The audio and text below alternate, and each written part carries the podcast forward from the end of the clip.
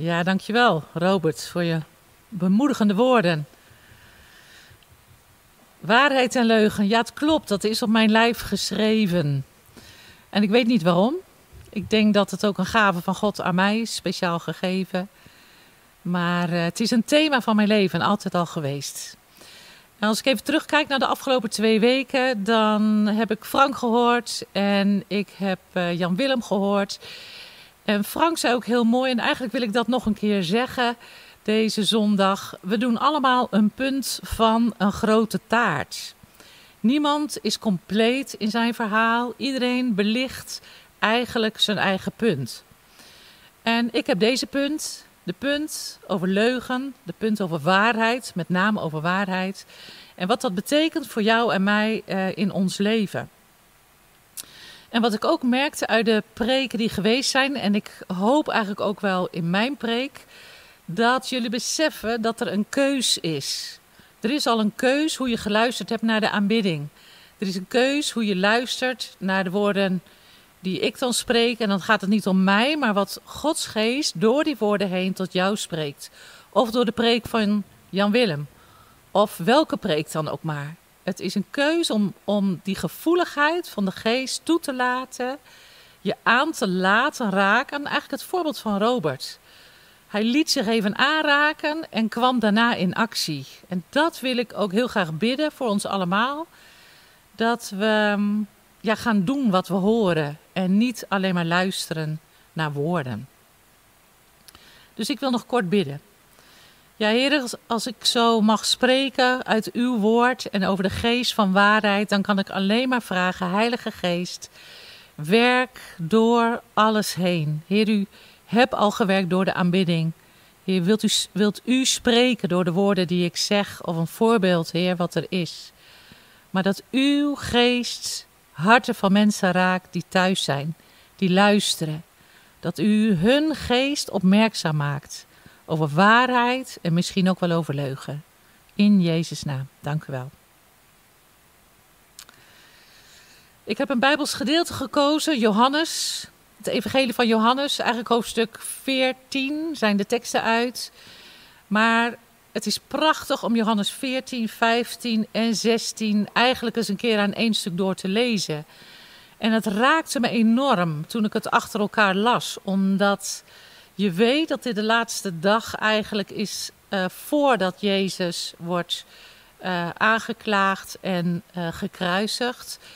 En je proeft in dat hele hoofdstuk alleen maar een, ja, ik kan bijna niet in woorden zeggen, een soort urgentie, een soort drang van Jezus om aan zijn, aan zijn discipelen te vertellen dat hij van hen houdt. En dat hij één is met de Vader en de Vader één met hem. En dat wij weer één mogen zijn met hem. En als je dat zo leest, ook over de wijnstok en de ranken en over het vrienden zijn en geen slaven. Het is net of Jezus op die laatste dag alles wil proppen uh, van zijn liefde in, in dat hoofdstuk voordat hij naar het kruis gaat. En ja, het heeft me heel erg geraakt. En dat is wat God ook altijd zo doet, vind ik. Als je iets voorbereidt, het eerste goud is altijd voor jezelf. Dus luister naar de uitnodiging van liefde, eigenlijk in uh, Johannes. Ik heb even gekeken naar het woord waarheid in, alleen in het evangelie van Johannes. En dat is gekoppeld aan een hele hoop woorden. En ik lees er een aantal. Aan goedheid, aan genade, aan licht, aan geest van aanbidding. Aan vrijmaken, aan de weg en het leven, de weg wijzen, heilig worden, het woord. En het woord is Jezus zelf. En waarheid is horen naar de stem van Jezus. In Johannes 14, vers 6 staat: Jezus zegt: Ik ben de weg, de waarheid en het leven. Dus Jezus doet niet waarheid. En hij spreekt niet alleen de waarheid, maar hij zegt: Ik ben. Het is mijn wezen. Ik ben waarheid. Dus als wij volgelingen van Hem willen zijn, dan gaat het er dus ook niet om dat we weten wat een leugen is of, of wat waarheid spreken is, maar dat we lijken op Hem en dat we waarheid willen zijn. Ook wij willen waarheid zijn. Dus het is veel groter dan alleen maar de niet-leugen. Als je kijkt in de Bijbel naar het woord leugen, en dan heb ik iets breder gekeken, niet alleen in Johannes, uh, dan zie je zinnen als: uh, als je een leugenaar bent, dan bewaar je zijn geboden niet. Het is je broeder haten. Er is geen waarheid in. Het bestaan van iets ontkennen. Onheil, bedrog, misleiding, een valse getuige. Het zijn hele stevige woorden die horen bij leugen. En in Johannes 8, vers 44 staat: Hij, de duivel, is vanaf het begin een moordenaar geweest. Hij hoort niet bij de waarheid, omdat er geen waarheid is, in hem is. En wanneer hij liegt, spreekt hij zoals hij is: een aardsleugenaar, de vader van de leugen. Twee begrippen: waarheid en leugen. Als je de woorden hoort die erbij horen van waarheid, vond ik ook bij de, eh, bij de preek van Frank, hè, van je wilt liever zegen dan vloek. Je wil liever waarheid dan leugen. Dat is eigenlijk geen moeilijke keus. En toch is het niet zo simpel. Als we verder lezen in Johannes 14, vers 15, en dat is ik lees drie teksten die bijna hetzelfde zijn, maar elke keer een verdieping aangeven. En de eerste is Johannes 14, vers 15. Als je mij lief hebt, houd je aan mijn geboden. Dan zal ik de Vader vragen jullie een andere pleitbezorger, een helper, de helper, geven, die altijd bij je zal zijn. De geest van de waarheid. En die kun je ook vertalen met trooster of met advocaat. Dus als je mij lief hebt, houd je aan mijn geboden. Wat zijn die geboden? Matthäus 22, vers 37. Heel simpel. Heb mij, God, lief met je hart en met je verstand en met je ziel. En het tweede daaraan gelijk is: heb je naaste lief als jezelf. Dus in deze eerste tekst wordt eigenlijk al heel erg duidelijk wat waarheid is. Waarheid is niet een los woord, het is verbonden met een geest. Waarheid is een persoon, waarheid is Jezus zelf. En eigenlijk gaat het dan alleen maar over liefhebben. De grootste waarheid die er is, is Jezus zelf. En dat is liefde, liefhebben. Dus als we iets willen begrijpen vanmorgen over waarheid, dan mogen we iets begrijpen van de liefde van Jezus voor ons. De tweede keer, klein stukje verder, Johannes 14, vers 21.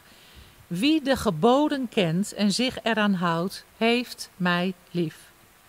En wie mij lief heeft, zal de liefde van mijn Vader en mij ontvangen. En ik zal mij aan hem bekend maken. Dat is een heel mooi woord. Jezus zal zich bekend maken. Bekendmaken in de betekenis, ik heb het opgezocht, van openbaren. Openbaren en nog mooier woord vond ik eigenlijk blootgeven. Jezus geeft zich bloot aan ons. Verschijnen, onmiskenbaar vertonen. Wat een diepte. Klein stukje verder, Johannes 14, vers 23. Jezus antwoordde: Wanneer iemand mij lief heeft, zal hij zich houden aan wat ik zeg. Mijn vader zal hem lief hebben, en mijn vader en ik zullen bij hem komen en bij hem wonen. En dat woord wonen, in de voorbeden viel het ook al, kun je vertalen met verblijven of stilstaan. Een hoofdverblijfplaats of inwoning. Nou, het is bijna te groot om te bevatten. En een ander woord, dat uh, las ik en dat sprak mij heel erg aan, was het woord stag. Een steunen of een stag. En een stag hoort bij een schip. En we hebben een klein bootje. En misschien weet je wel, er staat een mast op een zeilboot. Daar zijn stagen aan. Je hebt een voorstag, zijstagen en een achterstag. En het is niet alleen maar bedoeld om die mast overeind te houden. Het geeft een stag, verstaging, kun je aandraaien. Daarmee gaat de hellinghoek van de mast, kan je iets, iets corrigeren, waardoor de spanning op het schip komt. En als er spanning op het schip is, dan kun je zeilen bijzetten. En dan kun je sturen, kun je sneller varen. Ik, ik wist het niet, maar ik vond het een prachtige vergelijking. Dus dat wonen is als ja, die beweging en die kracht en die spanning in het geheel. Dus in korte tijd zegt Jezus tot drie keer toe hele belangrijke woorden. En toen ik aan het voorbereiden was, toen moest ik ook denken aan ja, als iemand sterft, als je op een sterfbed bij iemand bent of je weet dat iemand niet lang meer te leven heeft, dan luister je heel erg naar de woorden die nog gesproken worden. Je, je neemt ze op in je hart, je wil ze begrijpen. Misschien heb je er nog een vraag over en zou je die willen stellen. Dus probeer als je luistert, probeer naar God te luisteren. Wat zegt God door deze woorden heen naar jou? Proef je de liefde, de, de, de, de diepte van zijn woord hierin. dat hij zegt in, in steeds over de treffende trap: die geest van waarheid is bij ons.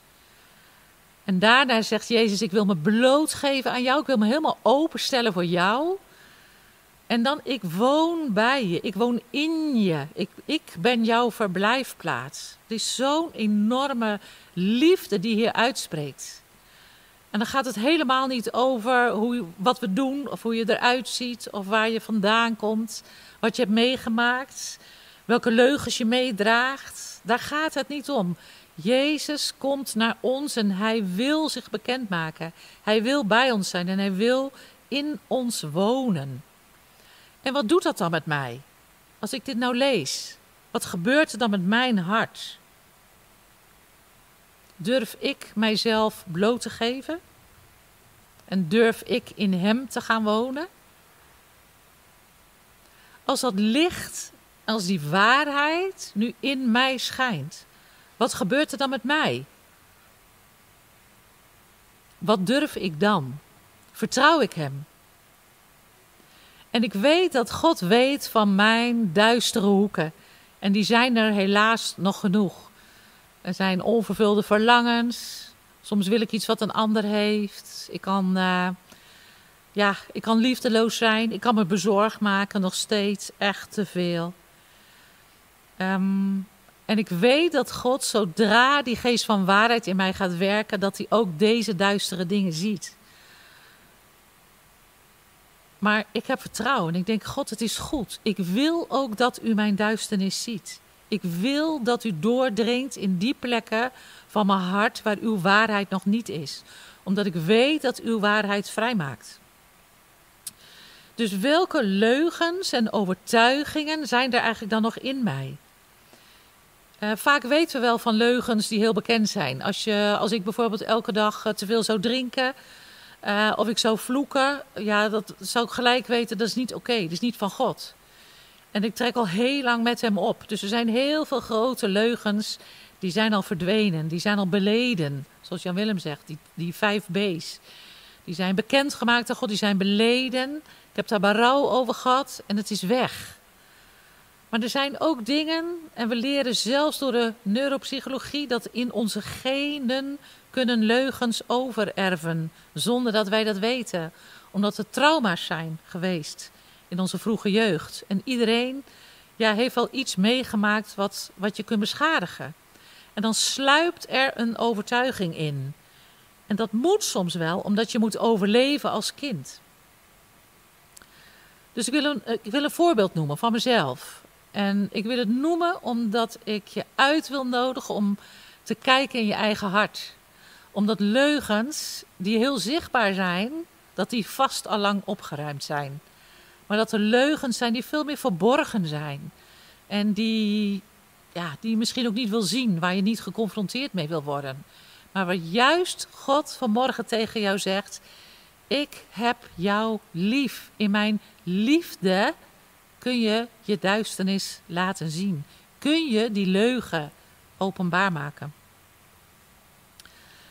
Lang geleden, het is al uh, meer dan 30 jaar, ben ik, uh, niet schrikken, bijna verdronken in uh, Portugal. Ik was daar op fietsvakantie met een groep mensen. En ik was iets meer dan een jaar gescheiden van Frits. Daar ben ik later weer mee getrouwd, maar dat is een ander verhaal, dat doen we nu niet. En ik lig in dat water en er zijn overal rotseilandjes. En ik denk, ja, ik ga dood. En wat duurt verdrinken lang? En ik probeer steeds met mijn handen die rotsen vast te grijpen. En het lukt niet, want de stroom van water is veel te sterk. Dan zijn er twee mensen op een rotseilandje en die pakken mijn handen en die trekken mij op het eilandje. En ik ben gered. En ja, schrik. Ik heb de kou eigenlijk niet gevoeld. Overal is bloed, want ik ben helemaal uh, beschadigd. Maar het belangrijkste is, ik ben gered. Ik leef. Na een week of zes kom ik eigenlijk opnieuw tot geloof. En vanaf dat moment dank ik God, dank u wel dat er mensen waren die mij konden redden. Dat ik, uh, dat ik leef. En ik dacht dat dat voldoende was over, over die gebeurtenis. Tot twee jaar geleden een lieve vriend eigenlijk een bemoediging voor mij had. En die zei, er zit nog iets meer in dat verhaal. Er is iets, ja, een geheimenis noemde hij het zelf. En er zit een schat verstopt. En ik begreep het niet. Ja, tot ik erbij ging zitten. Ik ging erbij zitten, letterlijk. En ik zei tegen de Heilige Geest: Maak woning in mij. Ik geef mijzelf bloot, omdat u woning maakt in mij. Ik laat u toe in dit verhaal wat ik nog niet helemaal door heb. En ik ben stil en ik laat zijn geest werken en er komt een stukje openbaring. En Jezus zegt eigenlijk tegen mij: Ik was niet alleen op die rots bij die mensen.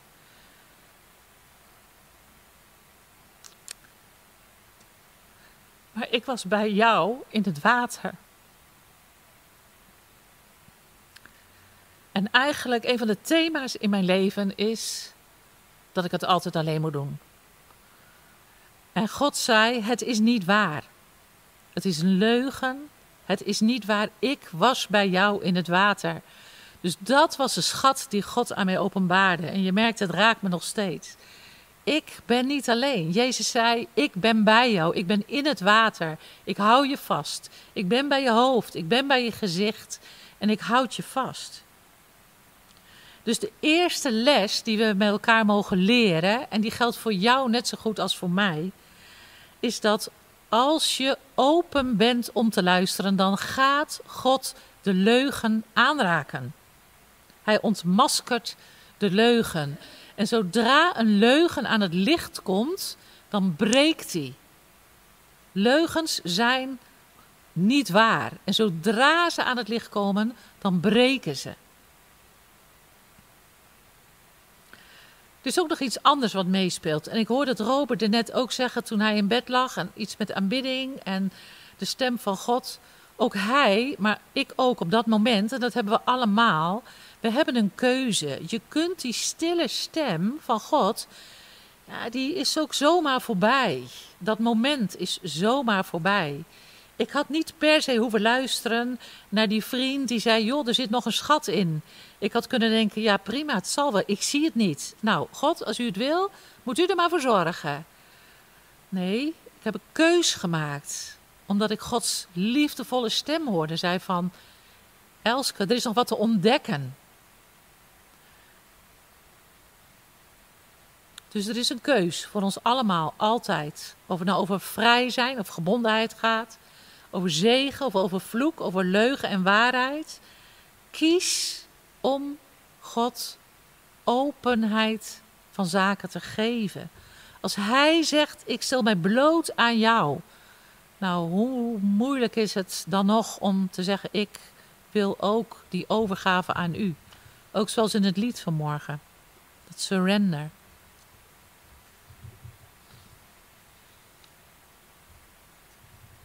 Hoe langer we met God leven, hoe meer leugens we hebben opgeruimd. Daar ben ik van overtuigd. En dat geeft heel veel vreugde en heel veel vrijheid. Maar ik denk dat we tot het moment dat we naar Jezus gaan, dat we leugens op te ruimen hebben. Dat het veel sneakier is dan we zelf denken. Dat we met overtuigingen groot worden, ja, die we ons eigenlijk helemaal niet bewust zijn. Want die verkleven zo aan ons, die herkennen we helemaal niet. We denken gewoon, zo zijn we. Zo ben ik nou één keer. Zo ben ik groot geworden. Het is mijn karakter, het hoort bij me. Het is niet waar. Soms is het niet waar. En je kunt het ontdekken aan de dingen waar je last van hebt, waar je tegenaan loopt. Als dingen zich herhalen in je leven, dat je denkt: verdikke me, nou gebeurt het me weer. Ik kan iets niet. Ik pak iets niet. Ik begrijp het niet. Wees bedacht op een onderliggende, aangeleerde of overgeërfde overtuiging. Ik had ook zo'n overtuiging. Ik ben opgegroeid in een omgeving waar ik vroeg verantwoordelijkheid nam. Of dat van me gevraagd werd of niet, is een tweede. Maar ik had het gevoel dat ik verantwoordelijk was voor mijn broertje en mijn twee zusjes. En eigenlijk lette er niemand zo speciaal op mij. Niemand die mij beschermde. Dus van heel jong af aan, en dat besloot ik natuurlijk niet, dat overkwam mij, besloot ik: oké, als er niemand is die mij beschermt, dan ga ik het zelf doen. Ik heb niemand nodig. Ik red me wel. Dus er ontspon zich een overtuiging van: ik heb niemand nodig. Ik red mij wel. Ik bescherm mijzelf. Punt. En die leugen, die werd gewoon, ja, ehm, hoe zeg je dat, gemaskeerd eigenlijk. Ook omdat ik als kind moest overleven. En zo kunnen jullie allemaal die luisteren vast wel iets bedenken in je leven als kind, waardoor je aangepast hebt. Waar je je spontaniteit misschien verloor. Waar je ja, de durf om lief te hebben verloor. Waar je verhard bent. Waar je teruggetrokken bent. Waar je angstig geworden bent. Er zijn zoveel dingen in het leven die ons aangedaan kunnen zijn. En naast die twee andere lessen die ik noemde, hè, de keuze die je hebt. En uh, het tweede, het ontmaskeren, dat als die leugen aan het licht is, dat die ontmaskerd wordt, is er nog een hele belangrijke derde les. En die is eigenlijk de allergrootste. Toen ik ging, zitten met God en de waarheid toeliet over dit stukje in mijn leven, over die onafhankelijkheid, over ik heb niemand nodig, God. Toen ik mij durfde blootstellen aan Hem, zoals Jezus dat deed bij mij. Um, toen merkte ik um, dat er meer voor nodig was dan alleen maar die leugen aan het licht te brengen en dan de waarheid te ontvangen. Er zat een stuk tussen. En dat stuk wat er tussen zat, is vergeven. Ik mocht mijn omgeving, mijn opvoeding, mijn ouders, mijn zus vergeven voor dat wat ze mij niet gebracht hadden. En er is heel veel liefde geweest. Maar in dat stukje is niet goed voor mij gezorgd. En misschien denk je nu, als je luistert, aan waarin voor jou niet goed gezorgd is. Ik zou bijna zeggen: pak een pen en papier, schrijf het woord op wat in je geheugen oppopt. Als er niet goed voor je gezorgd is, dan is het tekort. En in dit tekort, voordat ik de overvloed van de Vader als waarheid hierover kon ontvangen, moest ik dat tussenstuk lopen. En het tussenstuk heet vergeven. Vaak kom je niet vrij van leugen als je niet kunt vergeven. En die vergeving is tweevoudig. Ten eerste, je hoeft het niet te voelen. Je vergeeft de mensen die jou iets aangedaan hebben. Je vergeeft de situatie. Je vergeeft in Jezus' naam. En je brengt al die moeite en pijn bij het kruis, bij Jezus. Maar het tweede is ook heel belangrijk. Je mag vergeving vragen voor het feit dat jij hebt samengeleefd met deze leugen. Je bent deze leugen gaan geloven. Ik geloofde werkelijk. Niemand zorgt voor mij. En nog steeds kan ik in die valkuil vallen. Als er wat gebeurt, wat heel diep een emotie raakt, dan denk ik, zie wel, uiteindelijk moet je het altijd alleen doen. En soms moet ik me daar nog steeds uitworstelen. Dus het is een heel sterk mechanisme soms als het heel diep en vroeg in je leven gebeurd is. Nodig de geest van waarheid uit. Krijg zicht op je leugen. En vraag vergeving voor die ander. Geef vergeving en vraag vergeving voor jezelf. En dan dat laatste stuk. is het prachtigste stuk om God te vragen: wat is uw waarheid? Welke waarheid is er in uw woord of in uw geest? Wat wilt u mij vertellen? Wat kan deze leugen die aan het licht gebracht is, verbroken is bij het kruis, weggedaan is? Welke waarheid komt daar helemaal overheen te liggen? En in mijn situatie zei God dat hij buiten de tijd stond. Vond ik een hele mooie. God zei tegen mij: Ik sta buiten de tijd en ik ga herstellen wat op het Schootstra, mijn meisjesnaam, Schootstra geslacht is geschreven, namelijk liefde en trouw. Zijn liefde en trouw. Die gaan mij beschermen. Ik hoef mijzelf niet te beschermen. Zijn liefde zal mij beschermen. Zijn trouw, die zegt: Lieverd, ik zal er altijd voor je zijn, in welke situatie van het leven ook maakt dat ik niet meer zo grote, sterke Elske hoef te zijn. Ik mag vertrouwen op Hem. Waarheid of leugen? Opruimen. Dat is heel belangrijk. Je kunt aan de kant van de leugen beginnen. Dat is prima. Als je leugens weet, ruim ze op. Ga erbij zitten. Het is een actief iets. Je hoeft het ander niet voor je te doen. Je kunt zelf in je eigen ruimte, aan je eigen keukentafel, een ontmoeting met God hebben. En God zet je vrij. Wat je beleidt, waar je berouw over hebt, zet God vrij. En dan word je schoon. Je kunt ook aan de andere kant beginnen, aan de kant van de liefde. Wat we in Johannes gelezen hebben. De liefde van God die naar mij toe komt. Hoe meer liefde, en Isabel zei het zo mooi, was het vorige week of de week ervoor. Hij heeft ons eerst lief gehad, zei Isabel. Heeft me zo geraakt. Ook in dit evangelie aan, van Johannes weer naar ons. Het gaat alleen maar dat hij zegt: Ik heb je lief, de Vader heeft jou lief. We willen bij je komen. We willen thuis zijn bij jou. We willen inwoning maken. En, en de geest, je krijgt de geest van God. Als ik weg ben, zegt Jezus, je bent niet alleen. Ik stort mijn geest in jou uit. En als je aan die kant begint, dan begin je aan de geest van waarheid, aan dat openstellen, dat blootgeven van jezelf. En vraag aan God. Op dit moment, vanavond, morgen, maakt niet uit. Op een ochtend in bed, als je wakker wordt, zoals Robert. Heer, is het een leugen? Is het gewoon niet waar wat ik over u denk? Is het gewoon niet waar?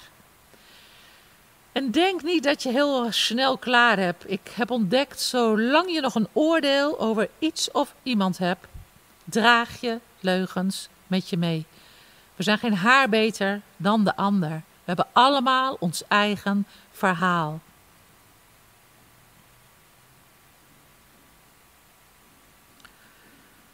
Ja, ik denk dat ik bijna klaar ben. En nog voor één keer de praktische stappen die je kunt zetten. Je kunt vragen naar God. Vader God, is er een leugen die ik over u geloof? Stel je bloot aan Hem, verblijf in Hem, zodat de leugen zichtbaar wordt en ontmaskerd wordt. En vergeef. Vergeef, vergeef, en vergeef. De sleutel tot vrij worden is vergeving. Jan Willem zei het vorige week ook. En vergeven is soms het moeilijkste wat we moeten doen. En soms moet het duizend keer. En soms gaat het de eerste duizend keer met je hoofd. En zakt er misschien wel ietsje uiteindelijk naar je hart. Maar het is een besluit om te vergeven. En vraag God vergeving. Omdat jij en ik samen leven met deze leugens. Hoort niet bij ons. We willen opruimen, we willen meer op Jezus lijken. We willen waarheid zijn. En dan tot slot, als je dat proces een paar keer doorgelopen hebt, dan ga je het herkennen. Mag je God vragen: wat is uw waarheid? Welke waarheid geeft u mij ervoor terug? En ik vind de grootste waarheid die er is. Ja, het Johannes-evangelie heeft me ontzettend geraakt. Maar eigenlijk die zin van Isabel: hij heeft ons eerst lief gehad. Dat is zijn waarheid, dat is de grootste waarheid die er is. Amen.